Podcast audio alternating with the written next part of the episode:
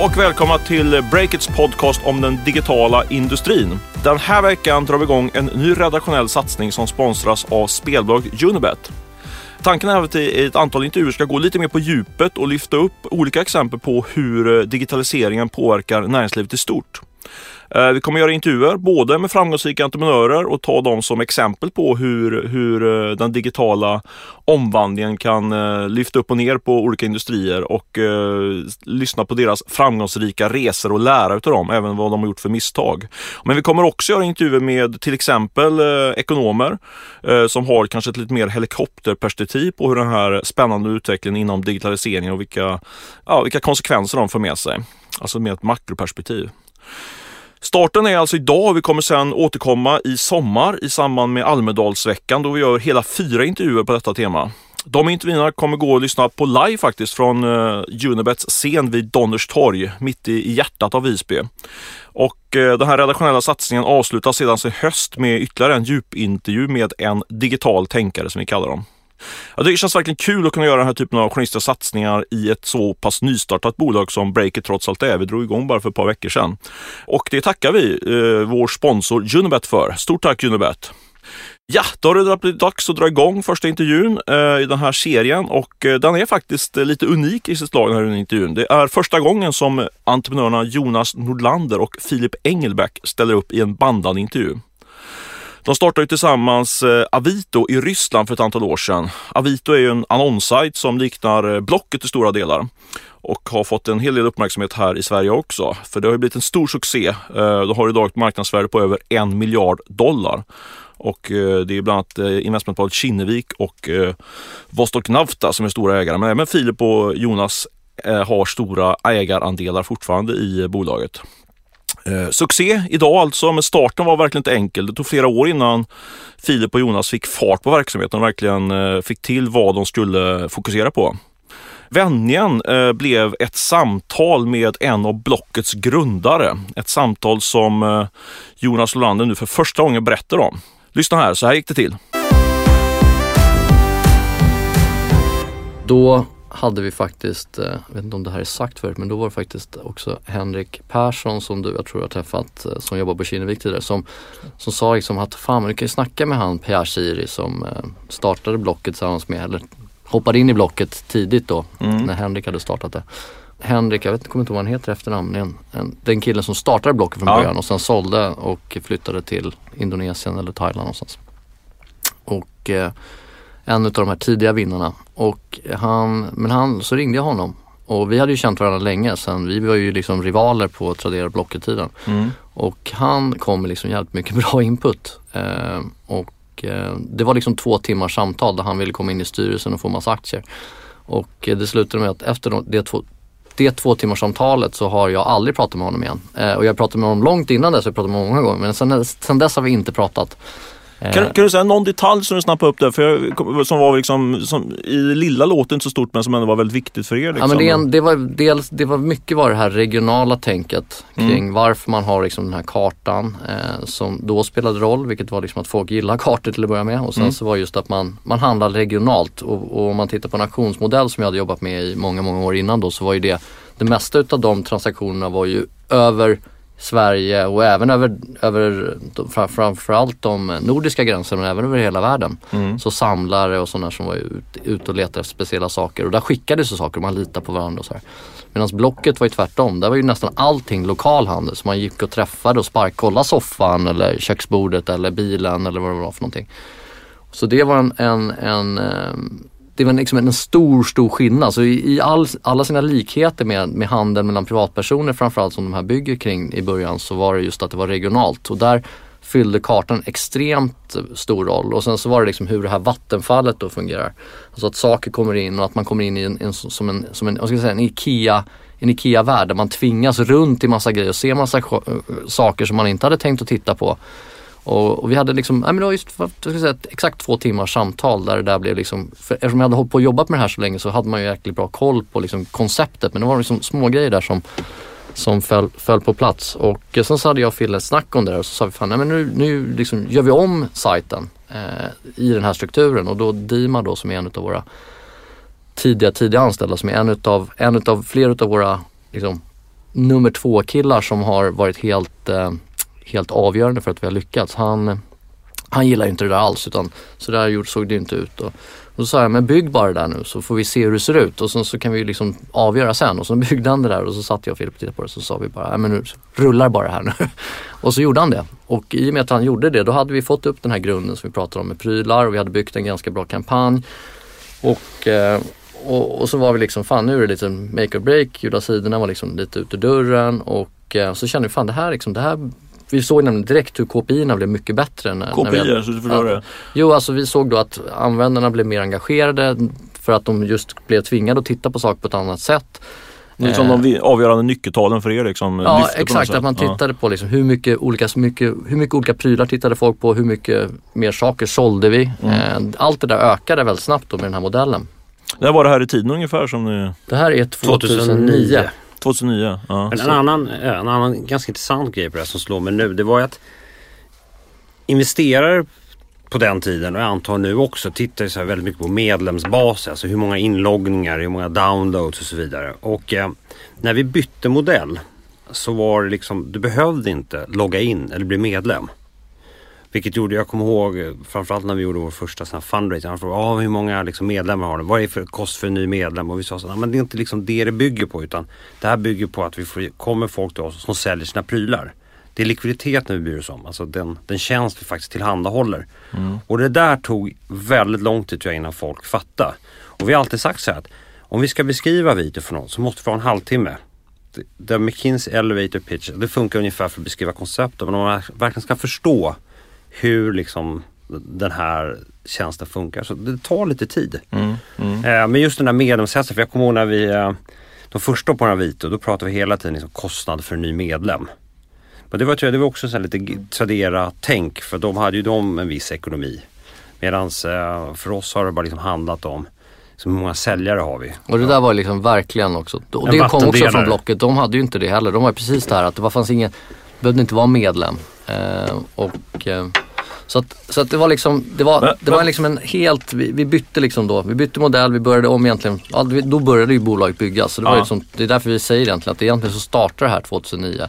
Och så byggdes det upp och så fick vi styrelsens eh, mandat att liksom investera lite stålar i slutet av 2009 så fick vi liksom grönt ljus att köra på första liksom, kampanjen. Mm, mm. Eh, och där tror jag att, där var liksom, där tror jag vi hade tur att vi hade så pass okunniga men ändå väldigt intresserade investerare. Mm. Vilka var det då? Det var, ja, det var Vostok Nafta och Kinnevik mm. i princip. Därför de som så att säga, litade på oss. Mm. Jag tror att hade man varit lite yngre så hade man eh, så att säga tagit till sig mycket mer det här snacket som alla sa. Ni måste ha medlemsbas som växer därför det är det liksom som, som är viktigt när man fundraisar och då, då hade vi aldrig lyckats. Så att vi kunde liksom stå emot det där men hade vi haft några liksom ägare som hela tiden sagt Nej, men så, ni, ni måste mäta i business på det här sättet. Mm. Då, då tror jag det har aldrig gått. Vi, vi fick som till konceptet och vi, vi, vi vill av liksom olika, tror jag, både personliga anledningar liksom få det här att lyckas. Ja. Eh, och då var då vi liksom kopierade blocket eh, så, som också Jonas pratade om. Och så, så körde vi på en ordentlig tv-kampanj och sa det här, nu tror vi att det funkar. Alla nyckeltal som vi tror, de, de är liksom rätt aligned och nu, nu trycker vi på och så ser vi vad som händer. Var det i Moskva ni gjorde den första gången? Moskva i Sankt ja. Petersburg i början av 2010. Och då märkte vi att vi gick liksom, alltså vi tre, fyra dubblade trafiken bara på några veckor. Alltså det gick otroligt fort allting och då liksom gick man då sådana klassiska från nobody till somebody. Ja. Med extremt lite pengar från det här var ju då förra krisen. så det var det. ju helt dött Just på tv-marknaden så vi kom ju ut när vi, det var liksom tomt så vi fick ju då jättemycket överleverans och vi behövde inte stoppa in så mycket pengar. Och så. I samband med det här så gjorde vi så att säga vår första externa fundraising. Mm. Eh, då Northzone eh, bland annat blev delägare. Men då var idén liksom, då, då var fortfarande inte idén vad Vito är nu. Utan det var egentligen att Fan nu har vi fått lite traction, nu skulle vi behöva ta in lite mer pengar för att befästa våran situation, eller våran position i Moskva och Sankt Petersburg. Eventuellt några andra städer. Men så, så det tog bara några månader så tänkte jag, äh, vi, vi testar de andra miljonstäderna också. Och det gjorde vi på hösten. Ja. så bara, shit, det funkar ju där också. Och sen eh, så tänkte vi, alltså vi var ju mest, alltså, om man ska titta på Avito första, halv, första året, det var mycket, mycket husdjur. Därför det var en väldigt, alltså, man, har man massa liksom, pappis hemma så vill man ju sälja dem. Så att det, det, ja, men det är väldigt naturligt att man vill sälja dem. Ja. Så det var väldigt, alltså, det- jag kommer ihåg 25% av vårt inflöde var liksom hundar och katter och sådär. Men sen så över tiden så märkte vi det kommer liksom in bilar, lägenheter, jobb, services. Så att vi, samtidigt med att vi liksom expanderat geografiskt och vad vi menar med det egentligen det är att vi får liksom likviditet på de här lokala marknaderna. Mm. Likviditet form att det är, många som kommer in på sajten och Att det är folk som börjar lista saker. Lista precis, saker, Precis ja. som vi gjorde då med de gula sidorna personerna. Så började folk använda den här tjänsten i någon slags mikromiljö. Väldigt få köpare och väldigt få säljare. Men så kunde man liksom börja skala det här. Mm. Lite fler säljare, lite fler köpare, lite fler kategorier. Eh, och då understött med lite liksom marknadsföring där vi kunde bygga ett, ett varumärke kring Blocket. Så när du vaknar upp på lördag morgon och har jävligt liksom Måste bli av med skiten hemma så ska du tänka Nu sa han till och med Blocket Ja, här det sa jag till och med du? Blocket. Jag tänkte på det själv Får faktiskt. inga så här pipa här i. Ja, ja. Men, men det var Nej, kul jo. för att det var ju liksom kommunikationen där var ju, det vi snackade och det var så kul för då frågade vi folk när vi gjorde eh, våra reklamfilmer tillsammans med reklambyrån som vi har jobbat med sedan dess och eh, som vi tycker jättemycket om och de är skitduktiga. Men det var just att de kom med något helt annat och sen så skulle kliva om och sa så men vi vill gå in i folks hem lite grann utav lärdomen att vi har varit ute och träffat en massa människor som inte fattade någonting. Så vi vill hem till folk och visa hur det ser ut i ett hem. Och det är inte så jäkla prydligt i ryska hem. Man kan gå in på vår sajt och titta hur det ser ut på våran, på våran real estate-del så förstår man lite grann. Men det är precis som i Sverige att man har samlat på sig rätt massa grejer och man har staplat det här och så ofta har man kanske inte en vind så att då har man istället fått göra det hemma. Och då gjorde vi det där så fult och alla bara, "Nej, det där kommer aldrig funka, vet, det är så fult och fy fasiken. Och, och sen, Mm. så, sen var det liksom en superhit för att det som hände var ju att folk direkt kände igen sig för att man var ju hemma i deras lägenhet och filmade och de alla upplevde att det här var ju precis det som, eh, som jag har, min situation hemma. Så såg de potentialen att rensa och erkänna en liten Precis, hacka på det. vi Liksom. bara satte en prislapp på allting som de hade hemma egentligen och sa att det här. Och vårt första budskap var verkligen det. Hur mycket är din oreda värd? Om man skulle översätta det. Det var liksom Jag kommer ihåg när jag träffade, eller pratade med er första gången. Då, då pratade ni direkt om att det, det skulle bli en eh, one billion dollar company till. Liksom. Alltså, det skulle bli, Då var, vi ute, då var vi ute och reste pengar fortfarande. Ja, det var väl det förmodligen. Men det var väldigt aggressivt. Jag kommer ihåg väldigt väl när jag hade det samtalet på då, Dagens Industris redaktion. Det var ju, för då hade ni inte någon, knappt någon, eller hade vi fått igång försäljningen, men det var ändå en, en bit kvar liksom. Men just det var det, när satte ni den målbilden? För det verkar, verkar som, något- som något som ni funderar på ganska tidigt liksom. Och det är ju en ganska aggressiv målbild också. Men jag, jag vet inte. För, för mig så, um, jag träffade Adolf Lundin några gånger. Mm. Eh, Han var Oljebaronen. Oljebaronen. ja, men han var ju otroligt eh, inspirerande. Mm. Han pratade ju alltid stora nummer. Och han snackade liksom billion dollar company. Och det bara, det bara lät så bra. Paint the blue sky. Ja. eh, nej men jag, jag vet inte, så för mig det var, var någon dröm. Ja. Eh, och, och det är ju inte egentligen inte i huvudsak drömmen om att äga det själv och liksom vara dollarmiljardär. Utan att ska du bygga ett så pass värdefullt bolag då måste du ha gjort någonting bra. Det, det är väldigt få liksom, förhoppningsbolag som blir värda så mycket pengar. Så att det, det är superhäftigt. Men efter att ni byggde om sajten har allting verkligen gått uppåt där. Liksom, är det ingenting som har varit eh, riktigt jobbigt? Det har varit en grej som har varit jävligt jobbig. Det har, vi har haft liksom lite kontroverser med våra ägare ibland. Mm. Och det har varit, Ja. det, har, det, är, det är liksom det, om man ska titta tillbaks, det har, liksom, familjen har varit superstödda. Liksom, det har aldrig varit något problem. Det har gått jävligt bra för företag. Men det, var, det har varit ibland det har liksom varit så oerhört liksom, okonstruktiva diskussioner med våra ägare. Och där, där har det varit så här, ja men fan vi skiter här liksom. Mm. Det är bara hålla Vad, på. vad har de gått ut på? Vad, liksom, vad har det varit en kontrovers? Vad, är det ni inte är överens om? Liksom, i, om man tar på ett mer generellt plan? Liksom? Ja, men ja, det, ja, och det är det som är det bisarra. Jag tror egentligen inte vi har haft eh, några kontroverser om några sakfrågor. Sen kan det ha varit liksom på marginalen, ja. Och, Mm. och säkert någon sakfråga länge sedan. Men, men det har varit mer processfrågor. Vi liksom vi är två, två killar, entreprenörer som gör det här själva. Eh, och sen så har vi haft kanske investerare på andra sidan som har advokater, rådgivare och man kan komma överens om någonting. Du och jag kan ju säga ja, jag vill investera i Breakit. Jag stoppar in liksom X och så får jag Y. Mm. Eh, och så tar vi hand på det och sen så Sen sitter du kvar och så skickar jag in 25 stycken advokater som ska skriva det här avtalet med dig. Eh, vilket innebär liksom att deras jobb är ju liksom att egentligen få mer av ditt bolag utan att du fattar det eller liksom om du gör fel. Och, och det, där, det där skapar en, en ett jobbig dynamik. Ja. Och, och, och där tror jag, jag är säker på att tala för Jonas också, att hade vi inte känt liksom att vi hade så jävla kul ihop. Mm. Och, och um, att Avito skulle bli så bra så att så då tror jag nog att det, då, det har varit många tillfällen vi bara tänkte, du skiter i det här. Och det där är väl en lärdom också, så när, när vi träffar Precis. mycket entreprenörer så, Mm. så är det så här att då försöker man ju vara, ge lite råd och det är som, det är bara, det är bara vad det är. Alltså deras jobb är ju att se till att de har avtal som gör att de, de vill ju alltid täcka sin rygg. Det är ju ofta tjänstemän som gör de här investeringarna och då, då ska ju de se till att liksom de har torrt och det, där ingår advokater. Och, Mm. och det, vi, det vi lärde oss, och där var ju Filip var ju mycket mera Eh, mycket mera garvad än jag, även om jag fick min dust då när Ebay gick in i Tradera och fick se liksom vad, vad advokater kan göra.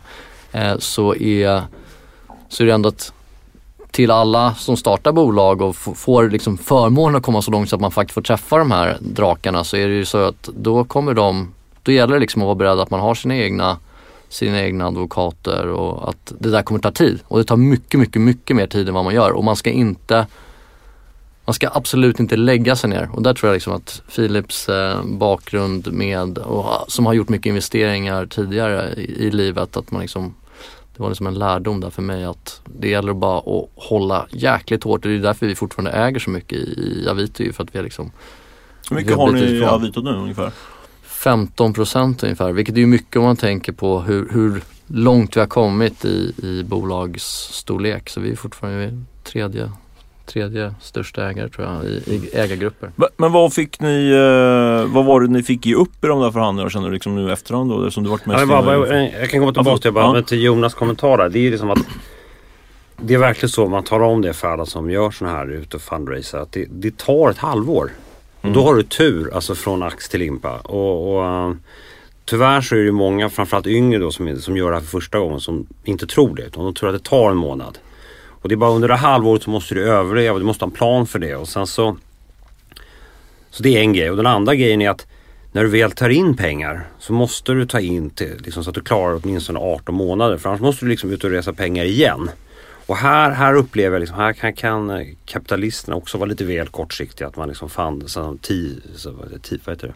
Teaspoon, alltså teskedsmatar. Och, Just det, ja. och det är så suboptimalt. Ehm, så det är väl liksom också en lärdom. Mm. Ta in pengar, gör en plan för 18 månader och så ta in så att du klarar det för det. Och anlita, Och det är så- och anlita det- bra advokater också eller? Ja, fast det, det, ja, men det kommer sen eh, på något sätt. Därför att eh, och det är ju ändå så att om, om jag vill investera i Breakit. Mm. Eh, om jag inte är redo att investera på 18 månader men bara på 6 månader. Då ska då är inte jag rätt person för att investera. Så det gäller ju liksom att... Sen, Vill du investera? Ja, vad är värderingen? Det är stängt redan. Så det... Det är det aldrig. Eh, förlåt, men du ställde en men jag fråga. var nyfiken på ehm, just att det fanns de här, eh, vad man nu om jag ska kalla det, kontroverserna då i, mellan, från ägarhåll kontra er då när ni skulle liksom så här, ni kanske redan tagit i hand, i hand på själva principöverenskommelsen men sen så kommer alla den här garden med, med advokater in. Kände du att du Mm, ska man säga, tappa någonting där? Något som du tyckte att det var trist att vi, eh, att vi inte fick igenom eller, eller att du kände dig lurad i något sammanhang liksom, kring, eh, kring eh, Men jag känner mig alltid lurad. Eh, faktiskt. Ja. men, Varför då? men, nej, du vet, det är bara, jag tror det är en läggningsfråga. eh, eh, men men till syvende och sist tycker jag det, vi har liksom inte gett med oss på någonting som... Jag menar, så här, för att göra en affär så krävs det alltid liksom eftergifter. Eh, men, men det här på princip, principiella planet mm. Med väldigt få undantag så har det liksom aldrig varit några problem. Utan det är liksom det här entouraget av liksom rådgivare och, där, och där, där tycker jag att där är det skillnad mellan olika investerare. Så, sådana som har gjort väldigt mycket investeringar fattar liksom att att det här är ingenting som entreprenören ska hålla på med, läsa avtal. Det är ingenting som jag har lust att göra heller. Men om man inte litar på motparten så måste man göra det. Men, för- men inte unikt. Utan det här är, det är vad det är. Men bara för att och, eh, avsluta den diskussionen. eh, för jag sitter och tänker på min egen kapitalresa. Jag känner igen mig så väl i det där. Vi fick ju, om du bara ska Kanske ta mer också. Men vi tog in Mm. kapital från, eh, från bland annat Staffan Persson som var verkligen Mm. så här, bara ett handslag och så var vi överens. Men därifrån att det handslaget och allt var klart så har det ju tagit eh, inte sex månader, så det tre månader, sex månader. Men, Ja, det- sex. men det tog väl kanske två och en halv månad någonting. Och jag bara, jag hela tiden, men det är bara strun, det är bara strun. Ja, du vet, så här. men, och då är vi ändå en väldigt, ja, inga jämförelser. Ja, men vi har tagit in några miljoner så det är inte så liksom. Men jag kan känna mig. Jo, det är samma aktieägaravtal. Eh, Ja, galet det- långa liksom bara. Alltså det, Vad händer om du slutar? Vad händer om han säljer? Ska du få Exakt. köpa dem? Vad händer om din eh, fru, om du är gift eller din Ja. partner dör?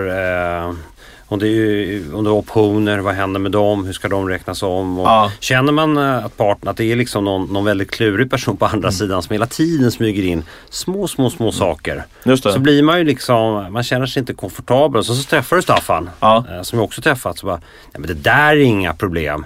Och då blir det liksom två världar. Just det. Eh, och det, det, det där är... Det är då man blir det- par, paranoid lite grann då eller? Just det, och jag, som sagt, men som Jonas sa, det där är nog vad det är.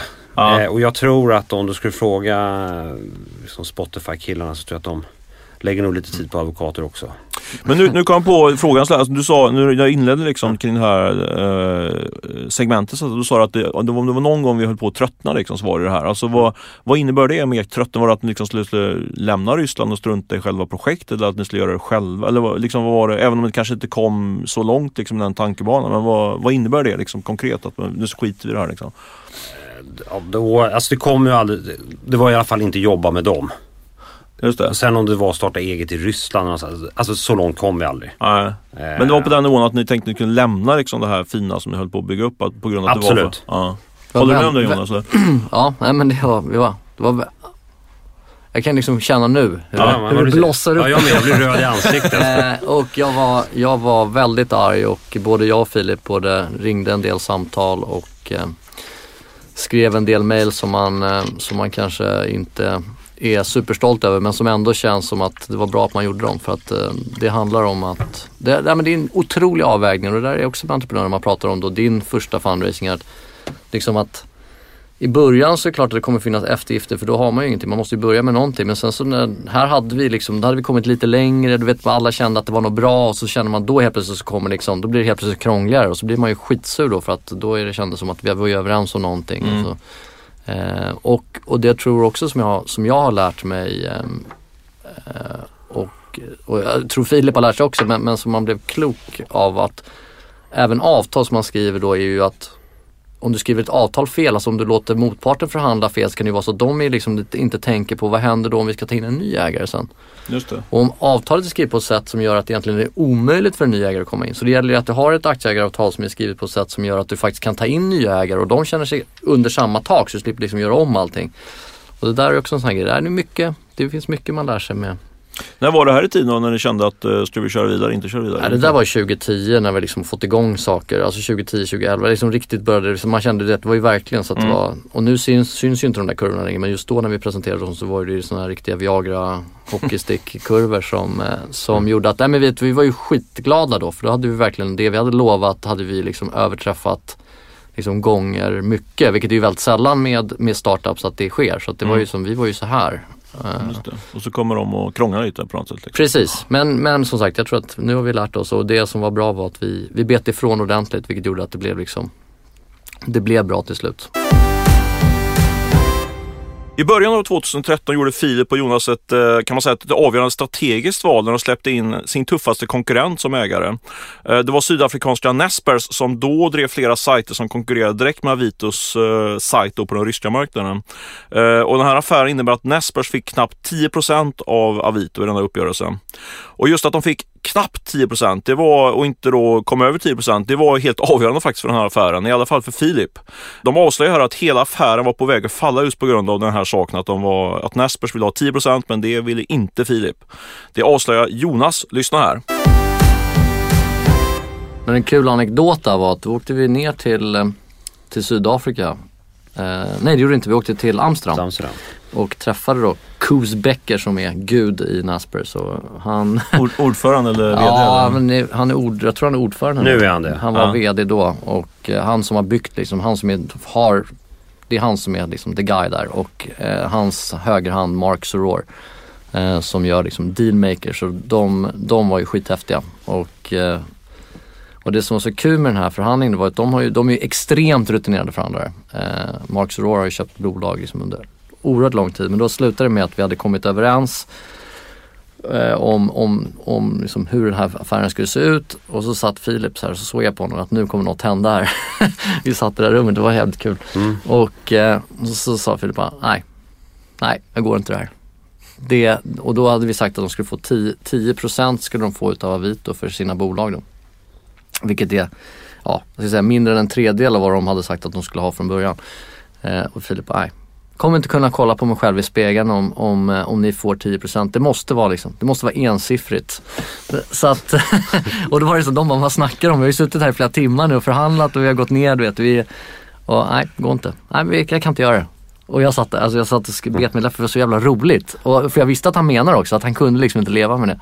Och så slutade det med att vi då knockade av ytterligare då 0, någonting procent. Så att vi kom ner då under vilket vi alltid då säger när vi är ute så att ja, men de fick mindre än 10 procent. Vilket är så jävla ja. skönt. allt är ju storytelling. Ja. Ja, ja. Hur kändes det när, de, när han eh, gick med på det sist? Ja, men det, jo, men det kändes bra. Det kändes bra. Det förstår jag. Ja. Men nu, hur går det idag då? Alltså, Ryssland, det är ju rätt skakigt där får man ju säga. Alltså, hur påverkar liksom den turbulensen som är där i Ukraina, hur påverkar den Avito? Jag, jag noterar att ni, ni börjar redovisa rubel istället för dollar för ett par månader sedan. Jag vet inte om, om det har något med... Nej, men det har vi faktiskt gjort hela tiden. Är det så? Ja. ja just för att visa att tillväxten fortfarande är, är, bra. Nej men allvarligt talat, hur påverkar det er? Det är också här, um, om man backar bandet lite. Mm. Så uh, i, i höstas så um, tyckte vi inte att det påverkade oss. Och sen i slutet av hösten, alltså slutet av december egentligen, när rubeln gick till 80 rubler för en dollar. Och, och eh, liksom alla sanktionerna, det, det kändes som det var, liksom, så, det såg riktigt illa ut innan jul och det, det tyckte vi också. Men, men eh, vi hade inte en aning om vad som skulle hända. Alltså verkligen inte. Vi var ju 2008 men det som skillnaden mellan 2008 och den här krisen det var ju att 2008 så var ju så säga, dollarkursen mot rubeln i princip konstant hela tiden. Mm. Om, man, om man nu säger att dollarkursen är en slags förtroende vär, i alla fall en indikator på för, omvärldens förtroende så, så var det intakt fortfarande. Mm. Så att det här var liksom uncharted territory för oss. Så att vi hade så här riktigt, vi kände oss som två gamla gubbar tror jag. Brandtal med våran, eh, våra ledning där i Moskva. 18 december kommer jag väldigt ja. väl ihåg och sa att det här kommer gå åt helvete och vi måste minska lokalerna, vi ska inte anställa. Och vi har liksom alltid varit okay. ett väldigt expansivt bolag. Och, ja. Eh, och För att ni såg det i siffran helt enkelt också? nej, vi nej. såg inte det. Men vi också vet att när det liksom börjar gå emot så blir det alltid mycket värre än vad man tror. Det är också en sån här lärdom från gula sidan att, att fjutta det är liksom, när det går bra ska man köra på, när det går dåligt ska man verkligen agera. Mm. Men, men, att det här liksom sitta och hoppas på någonting som inte sker eller hoppas på kan att... alla lyssna på här som, som lyssnar på podden? Här. Ja, det, det är verkligen, nej men det där är som, det är också early ja. när man ser liksom, att det liksom... Inte det, det, det, finns en sån här, vet man läser, folk som läser managementböcker och sånt så finns det en sån här spiral of death. Det är när man liksom småfjuttar sig ner ja. och sen till slut, i, i, slutet på den trappan så är det en spiral som slutar med att det liksom har gått åt helvete. Så, och, och eh, fjutta, man ska inte fjutta i bemärkelsen att man ska göra rejäla sparpaket eller, eller vad Nej men man måste, man, måste, man måste alltid ha en plan. Och ja. Jonas har alltid haft en plan. Sen ändrar vi alltid planer. Men man måste mm. alltid ha en plan. Och planen mm. var liksom att Ja men tänk så här om vi inte växer, eh, jag tror vår liksom plan var från början 60-70% nästa år i tillväxt. Mm. Tänk om det blir minus 10%. Mm. Då har vi baserat liksom lokaler, personal på 70% tillväxt och så blir det inte det. Då kommer ju våra 50% av marginaler kanske bli minus. Mm. Vad fan ska vi göra då? Vad händer med kultur? Alltså det var så otroligt. Och då samlar vi liksom en, en kärntropp på, på fem pers som nu är sex. Och så sa vi så här, men så här vi ska inte ha några lokaler ska sparka alla som är provanställda. Och då, då, då gjorde de liksom, då gjorde de bock ut. Alltså, de var, ja, men vi förstår vad ni menar liksom men ha lite tålamod över jul i alla fall. Liksom. Ja. Inte skicka hem folk med det här budskapet. Så att vi, vi fick väl till det lite mjukare. Och det var bra att de liksom kom med de, de synpunkterna. Så att folk gick hem och jag menar, när vi sa det här att det här Ruben kommer inte stå eh, till 30 dollar. Dollarpriset kommer inte liksom komma upp snabbt. Så folk gick hem med det där och sen när vi efter, efter jul när vi träffades en lite större grupp så då, då hade det där sjunkit in. Mm. Och då, eh, så att nu är vi mycket mer, eh, som säga det engelska ordet, eh, scrutinize. Alltså vi tittar väldigt mycket på alla investeringar vi gör. På, igen kan man säga. Mm. Och, och uh, egentligen varenda anställning vi gör i, i Avito godkänner vi allihopa i liksom seniorledning. Vi måste liksom motivera det. Det, det har varit väldigt nyttigt. Men sen så eh, aktiviteten på sajten är liksom, har aldrig varit så hög. Mm. Eh, men vi lever ju inte bara på aktivitet utan vi lever ju på att företag betalar oss pengar. Men nu... Sen ja, var det där jäkligt vettigt. Alltså vi hade ju mm. växt då från 2000 slutet 2013 så var vi iväg på ett event med alla anställda och firade att vi, liksom, vi kunde betala själva, vi hade en massa pengar. Det, vi, har ju, vi, har ju fler, eh, vi har ju nästan 200 miljoner dollar i kassan. Vi har tjänat tillbaka alla pengar vi har tagit in någonsin. Och då hade vi liksom, började vi fira det och sen så då var vi 90 pers ungefär. Så förra året så gick vi liksom från 90 över 100-strecket sen över 200-strecket och, och jag kommer ihåg att jag snackade med Dan, Daniel Ek, jag stod och snackade med honom eh, Spotifys månader. Ja precis, som, som jag känner sen, sen eh, vi jobbade ihop och han han, eh, han sa precis samma sak på Spotify, var alltså liksom bara, bara växte och man kände som vi kände som, som grundare att fas- fasiken. Då- Det var ju delvis för att vi gjorde oss i ordning för att vi skulle, bolaget skulle bli Lite ställas grann upp. man tappar kontrollen? Eller? Ja, du vet att man liksom, vi har ju varit extremt hands-on eh, i bolaget och sen så har vi ju då vuxit med massa duktiga människor och det är ju de som nu skapar värdet i bolaget. Mm. Så att det har ju varit helt rätt. Men, men samtidigt var det att man kände liksom att fasen kommer du vet och så träffar man folk och man inte känner igen som hälsar på en och sådär. Och då är det så att kunna ta ett steg tillbaka då som vi gjorde och, och säga liksom som, som i Ryssland säger man ofta att uh, let's hope for the best säger man. Och då sa vi let's hope for the best but plan for the worst. eh, worst. Och, eh, och så jag tror att det här var liksom bara en för det, vi, det vi fortfarande har kommit överens om, det, vi anställer ju extremt mycket folk fortfarande. Så att, så att det är inte så att vi, att vi bara stoppade allting utan men vi, vi, eh, vi går igenom det på ett jävligt smart sätt vilket jag tror många bolag som har vuxit lite för fort har misslyckats med. Att man liksom har gått ifrån att det helt plötsligt blir det för mycket projekt, man gör liksom för mycket saker. För vi har ju så oändligt mycket olika möjligheter att, att tjäna pengar och göra bra saker. Så vi liksom, bara ta ett steg tillbaka, titta över, fan det är vår strategi, vad är det vi har sagt att vi ska göra och sen så du vet, bara dra ihop det så att det blir liksom tajtare. Just det. Och det där, jag tror att det är skitbra alltså. Jag tror att sådana här små kriser liksom, och nu tittar vi på vår business nu, alltså, det, du vet, det går ju som en, som en det raket. Om du skulle det ge några det- siffror. För jag, nu har ni, ni har redovisat, uh, ni är ett kvartal efteråt va? Det var, det var, om du skulle ge Vi har inte vi har redovisat fjärde kvartalet. Nej. Ja, och jag vet faktiskt, jag, alltså jag har inte huvudet. Nej. Nej, men det går jättebra. Men det var- vi växer. Så vi hade liksom all time high i alltså 55% tillväxt mot förra året. Någon dag här. Ja, ja. Men alltså vi, vi kommer växa. Sen eh, I, för att komma försäljning, tillbaka I försäljning då menar du? Eller på, Ja. ja. Eh, Och resultatet är säkert ännu bättre. Mm. Men jag tror det som är det, det som kommer att när vi kom tillbaka då i, i januari så, Mm. så hade vi liksom det här kristänkandet i företaget. Och så sa vi så här, "Nej, men nu vi, vi liksom släpper på med investeringar när vi märker att intäkterna kommer. Och sen så nu och jag tror även det har hänt i Ryssland nu. Folk var jävligt rädda men nu så sakteliga börjar det liksom lossna lite. Mm. Från, det är fortfarande liksom kris men vi har, känner jag, rätt bra visibilitet. Jag tror vå, våran så syn är att nu är vi nu liksom nära botten. Sen kommer vi nog vara på botten ganska länge. Eh, Men, men det kommer kanske inte bli mycket mer. Vi pratar om ett new normal. Dags att börja köpa Rysslandsfonder då. Ja, det, det vet jag inte. Men eh, Eh, för- för Avitos del så, så känns det som eh, 2015 kommer bli ett grymt år. Hade det inte varit för den pågående Rysslandskrisen så skulle ju Avito med största sannolikhet idag redan varit börsnoterad i eh, New York. Men nu siktar man återigen på notering. Filip avslöjar till och med sin tidsplan. I alla fall när jag pressar honom en aning på den detaljen. Lyssna här.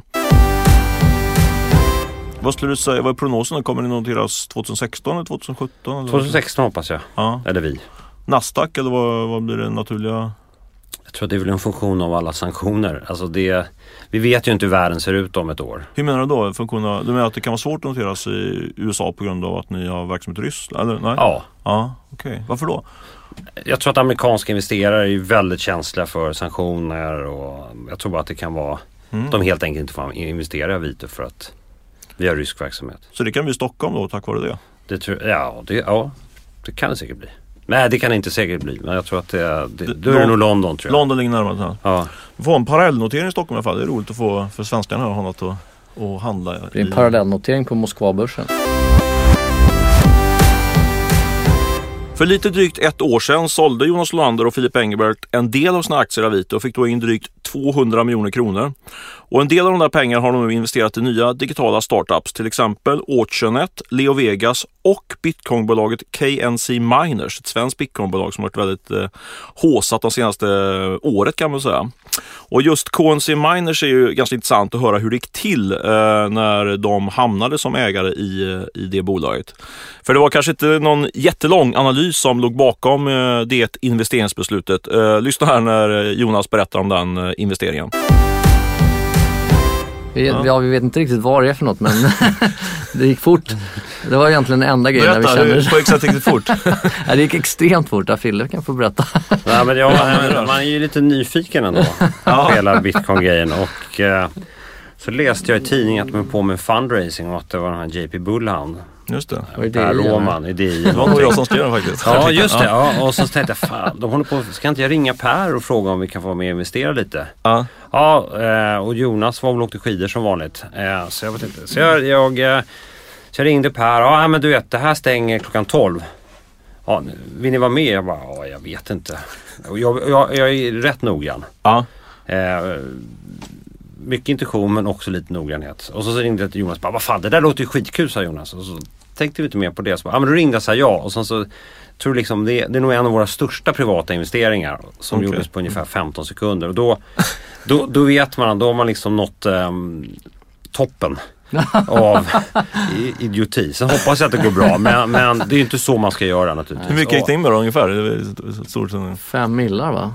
Ja, något sånt. På 15 sekunder? Ja, det var Ja aggressivt. verkligen, ja, det var aggressivt. Men sen så, och sen så det som är så jävla läskigt med det där, nu så är vi, vi har ju hållit på och gjort, vi har gjort en del bra grejer också. Vi har ju liksom fått tagit med folk. Men här, man inser liksom att folk man lyssnar ju på varandra. Det är en jävla, det är en sån här att någon lyssnar på någon som lyssnar på någon. Vi tänkte så här, men där är ju Krian, de har gått in, de har ju tittat på det här. Och, och sen gick ju Axel in efter oss. Och tänkte så här, fasiken. har Väldigt tung eh, amerikanskt eh, venture capital. Precis, med mycket pengar. Och de är delägare i Vito också. Just det. Just Så vi det. ringde och frågade dem, vad fasiken håller ni på med? Ja, men Framförallt gick in. ringde, framförallt ringde vi och sa till dem att vi har inte någon aning om det. Så att de inte investerar bara för vi har gjort det. Eh, så det, det har vi gjort. Um, Och sen så har vi investerat i lite sådana här välgörenhetsprojekt också. Hand in hand har vi. Mm. Ja, Har ni köpt, köpt en by? En Köpt by, en by. precis. Kul. Vi har inte varit där än. Den, den, är- nu börjar de komma igång men det är superspännande vilket projekt. Ja, det, jag har faktiskt varit och hälsat på där i några byar så det, Ja. det, det funkar Det verkligen. kan vi, kan vi göra lite reklam för att man ska titta på. De är otroligt duktiga. Ja, men om man inte har, om ni skulle vara säga 25 år någonting, alltså vad, vad skulle, för ni, ligger, ni lever ju mitt i den här digitala industrin liksom och träffar, du nämnde du träffade Dan Ek nyligen och så liksom. Alltså vad, vad är era, vilka sektorer är det som, som man skulle, som ni tycker är mest spännande nu liksom? Om du kanske bortser då från marknadsplatser där ni själva agerar. Det där är en sån här eh, konstig fråga tycker jag. Mm. Det är Dålig som- fråga kanske? Ja, dålig fråga. Jo, men det är som, vi, var, vi, var på, eh, vi var på Handels och pratade. Ja. Eh, Så kom det fram någon efteråt och sa ah, fan jag är så jävla sugen på att bli entreprenör. Jag vet bara inte vad jag ska göra. Ja men då är du ju inte entreprenören. Och jag tror att det där, den här eviga ångesten, att jag vill bli entreprenör men jag vet inte vad jag ska göra. Och då börjar man, då börjar man med en sån här ja, dum fråga som du Mm, ställer. mm. Då börjar man med en slags top-down approach. Ja, äh, men så här, internet, det verkar bra. Okej, Mm. då ska jag bli internetentreprenör. Okej, vilka lyckas med det? Ja, musik. Ja, men då ska jag göra någonting. Alltså det blir helt fel. Utan det måste ju börja med vad man tycker är kul. Mm. Därför det är bara då du kan bli duktig. Eh, och och vad, vad, vad man tycker är kul och vad man kan tjäna pengar på är inte alltid samma sak. Det tror jag liksom, det är nummer ett. Och sen nummer två är att inte göra det själv. Jäkligt få bolag som har byggts av en person. Eh, jag, skulle, jag kan inte säga någon. Mm. Utan det är oftast liksom två, kanske tre personer. Sen kanske en är känd men jag tror att det där, liksom, det här partnerskapet är sjukt viktigt. Varför är det viktigt? Ja, men jag bara, dels bara titta på bolag som har lyckats så verkar det vara viktigt. Och för mig och Jonas, vi har ju haft jäkligt kul med varandra och kompletterat varandra. och Det tar ju tid. Eh, och ibland så är man inte taggad och då är det bättre om någon annan är taggad. Och ibland har man problem. Och, alltså jag är ju rätt dålig på att tänka själv. Eh, jag är bra på att tänka men jag tycker det är väldigt bra om någon ställer lite frågor ibland. Och ibland så snöar jag in mig på någonting som är helt fel. Och ibland är jag på någonting som är jäkligt bra. Det, är ju, det där det där får man ju fram i en dialog med en människa. Men man måste ju lära känna varandra och man måste liksom veta att man gör samma mål. Det är väldigt svårt att rekrytera in en sån här person tror jag. Utan man måste liksom ha samma, samma värdegrunder, vilja samma sak med bolaget. Men jag tänker på när ni, när, när ni fann varandra så att säga, om jag ska relatera lite grann till mitt eget lilla startup då. Så vi, det gäller ju att hitta rätt person där. Så när, hur lång tid tog det innan ni kände att eh, ja, men det här kommer, vi, vi kan jobba ihop liksom, på riktigt? Liksom? Var det, eller var det något som hände En rejäl liksom? fylla i Sankt Petersburg. Var det så? Ja. Ja. Nej, men det är mycket, mycket grejer kommer ju ring- kring drickandet liksom. det, det, det är, Utveckla. Ja, nej men det är liksom, och där är ju ryssarna bra också. De gillar ju liksom. Då går man in i bastun där och så, så är man, då är man liksom helt näck och så är man, då är man inte, finns det ju ingenting man döljer utan och så krökar man och då då, då kommer liksom allt fram så man är naken och ärlig. eh, och det, ja, du var ju med oss i bastun. Ja, precis. Eh, då var vi inte så packade. Men, men nej, vi har faktiskt vi har haft det jävligt kul. Vi, har ju åkt, vi gillar att åka lagg båda två och sen så gillar vi ju och, eh, och dricka, och dricka bira och, eh, och Fernet Branca.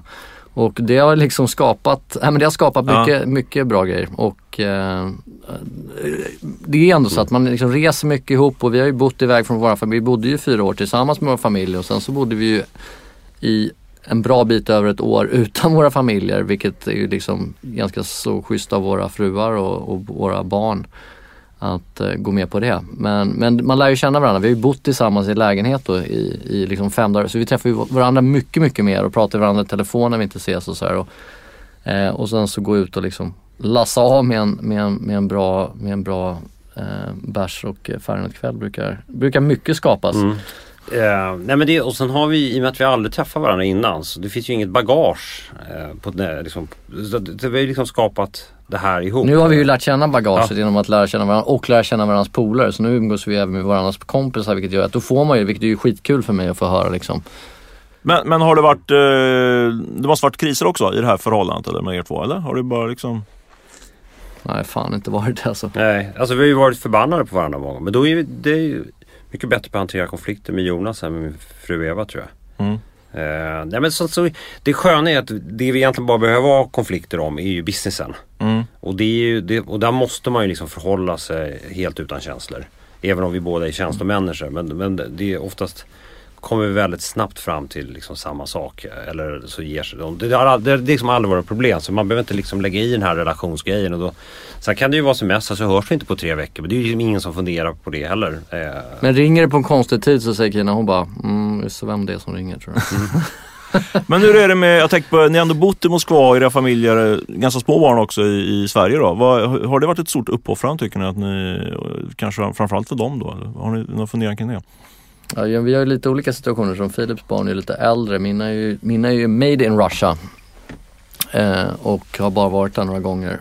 Så är det klart att då, där är ju eller vi var så jäkla inne i våran grej då, eller jag, vi, jag vet att vi båda var det men för mig var det så att man var ju liksom, eh, det var en sån otrolig fok, egofokus på, på att eh, bygga det här bolaget och det, som jag sa tidigare, det har liksom alltid gått ganska, eller alltid gått väldigt, väldigt bra.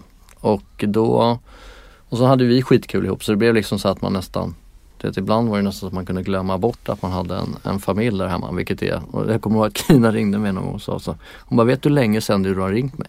Så nej, jag har ingen aning. Alltså obehagligt var det. Tio dagar. Du har inte okay. ringt, har två barn hemma, du har inte ringt på tio dagar. Och det alltså bara för att visa, då hade jag smsat och skypat lite och tyckte att det var liksom, ja. att jag höll kontakten. Men det var så oerhört fokuserat på det vi gjorde. Eh, och, eh, Hur känns det då nu efteråt när du reflekterar på det? Nej men det är klart man reflekterar. Men sen så är det så att menar, små barn är ju inte så kul. Eh, men, men, barn som är 4-5 bast är ju skitkul och då, nu har vi ju då, nu reser jag till, till Ryssland i stort sett varje vecka. Men jag är ju hemma större delen av tiden i, i Stockholm med dem. Mm. Och sen har man lite möjlighet att kunna göra lite roligare semestrar nu och ha lite pengar på banken. Och så att man får, kan ge tillbaks lite. Mm. Ny lägenhet, det, det skapar lite lycka genom att uh, få liksom, nej men det lite så här. Mm, mm. Och det, det känns här kul att man har faktiskt jobbat ihop till det och, och kunna, kunna ge tillbaks det också till familjen. Hur känner du kring, det, kring de här frågorna? Ja, men det är ungefär samma sak. Jag tror att uh, jag har haft mer liksom dåligt samvete. Uh, men uh, tydligen inte tillräckligt dåligt samvete för att sluta resa utan det har bara varit något sån här bara vilja göra det där. Mm, eh, mm. Liksom, inte till en gräns man ska skiljas kanske men, men äh, jäkligt, inte speciellt lyhörd. Lyssnat förstått men ändå inte riktigt förstått för då skulle jag kanske inte ha, ha kört på. Sen har Eva och barnen varit liksom supercoola, mm. verkligen. Men nu sen i, äh, i höstas så reser jag väldigt mycket mindre och är hemma och liksom har skapat en, en vardag här. Mm. Och det, det tycker jag är skitkul. Jag är liksom extremt liksom, lycklig med det och en perfekt balans mellan jobb och, eh, jobb och, jobb och familj. Sen så kommer det där ändra sig. Så kommer det bli som perioder igen och jag ska ut och resa mycket och sådär. Men det, det, varit, det, det, var, det, det har varit skönt att komma ikapp lite. Vi lägger lite mer tid, lite mer pengar på teknik nu också för att kunna liksom känna att man kommunicerar, att man sitter liksom med stora tv-apparater sådana här mm. utrustningar och sådär. Så, nej, men det, vet, det funkar ju för att ta bort lite utav men jag, men jag tror att Förut så snackade vi också om att, liksom att nej, men när vi flyttar från Ryssland då ska vi liksom lämna Vito det var någon slags, och det, det är nästan så här, som de som investerat i Avito. Ja, vad händer när ni slutar? Och så och ja, här, men då säljer vi det här ungefär. Tänkte vi kanske för några år sedan. Men nu, nu är det liksom nu har mer förutsättningar. Nej men nu är vi ju stora ägare. Vi tycker att det är jäkligt kul. Vi vill ju se alla de här kidsen lyckas. Och då, då får man ju lag efter läge och då, nu är det så att vi har ju våra familjer i Sverige och bor i Sverige. Då får vi liksom anpassa oss efter det. Och eh, det kanske inte är perfekt Varken hemma eller på jobbet. Men nu har vi gjort det så bra som vi kan tycker jag och det, det är jäkligt kul. Och så skitduktiga människor såklart, återigen. Mm. Det är liksom, vi jobbar ju med massa duktiga människor. Alltså hade man inte haft det så hade det ju varit ångest. Mm. Nu behöver man inte ha ångest på samma sätt. Är nästa Absolut. mål att bli 10 miljarders dollar-företag? Eller vad är liksom nästa, nästa nivå? Ja, där, där är, nej, nej, nej, billion då, det får räcka. Jag, jag, mer, det handlar mer om vilka, vad, vad, vi utför i Ryssland. Nu är vi liksom, vi verkligen förbättrar ju som människors livskvalitet genom att de har möjlighet att tjäna pengar på Avito. Eh, och det där tror jag bara kommer bli ännu mer. Alltså, vi, vi kommer att vara, liksom, vara, en, vara en destination där folk inte bara kommer sälja kanske sin bil och, och sina grejer i garaget utan där de faktiskt får ett jobb eller ett tillfälligt jobb, de ska måla om hemma hos någon. Så det där, är, det där tycker jag är, det är en sån extremt häftig grej att mm. ha byggt. Att man är liksom en del av ett, hatar det ordet, ekosystem. Men det är verkligen vad det är. Och eh, vi, vi, har en helt unik position skulle jag säga jämfört med någon annan sån här classified i världen. Vi, vi är liksom en del av, Ryss, en del av Ryssland. Det, och det, här har vi bara gjort några procent. Och det är allt det här som alla de här liksom, människorna som är där. Det är det här det de driver. Det är så otroligt kul. Otroligt kul måste jag säga också intervjua de här två herrarna, Filip Engelbert och Jonas Nolander. Två av Sveriges riktiga ska man säga, superentreprenörer i den digitala sektorn. Hoppas att ni tyckte att det var en intressant intervju eh, och jag är helt säker på att vi kommer återvända till de här två entreprenörerna framöver, om inte annat på vår sajt breakit.se. Tack för att du har lyssnat och hör gärna av dig till mig på Twitter. Jag har adressen att Stefan Lundell. Eller om du känner mer för det, mejla mig på stefan at breakit.se. Mejla gärna reaktion på den intervjun eller på andra personer som vi borde ta ett lite större grepp på och göra en lite mer djupare intervju med. Jag vill också säga stort tack till Unibet som alltså sponsrar den här redaktionella satsningen som innebär att vi gör längre intervjuer med entreprenörer och andra digitala tänkare. Nästa intervju i den här serien eh, kommer ske i sommar i samband med Almedalsveckan som jag berättade tidigare. Då blir det fyra intervjuer eh, på kort tid, två dagar. Kom gärna och var med på plats där eller lyssna på podden när vi lägger ut den. Vi kommer ge mer information om det här framöver. Jag säger också tack till Beppo ljudproduktion där Breakits podd spelas in och produceras. Ha det bra och glöm inte att gå in på breakit.se varje dag. Hej då!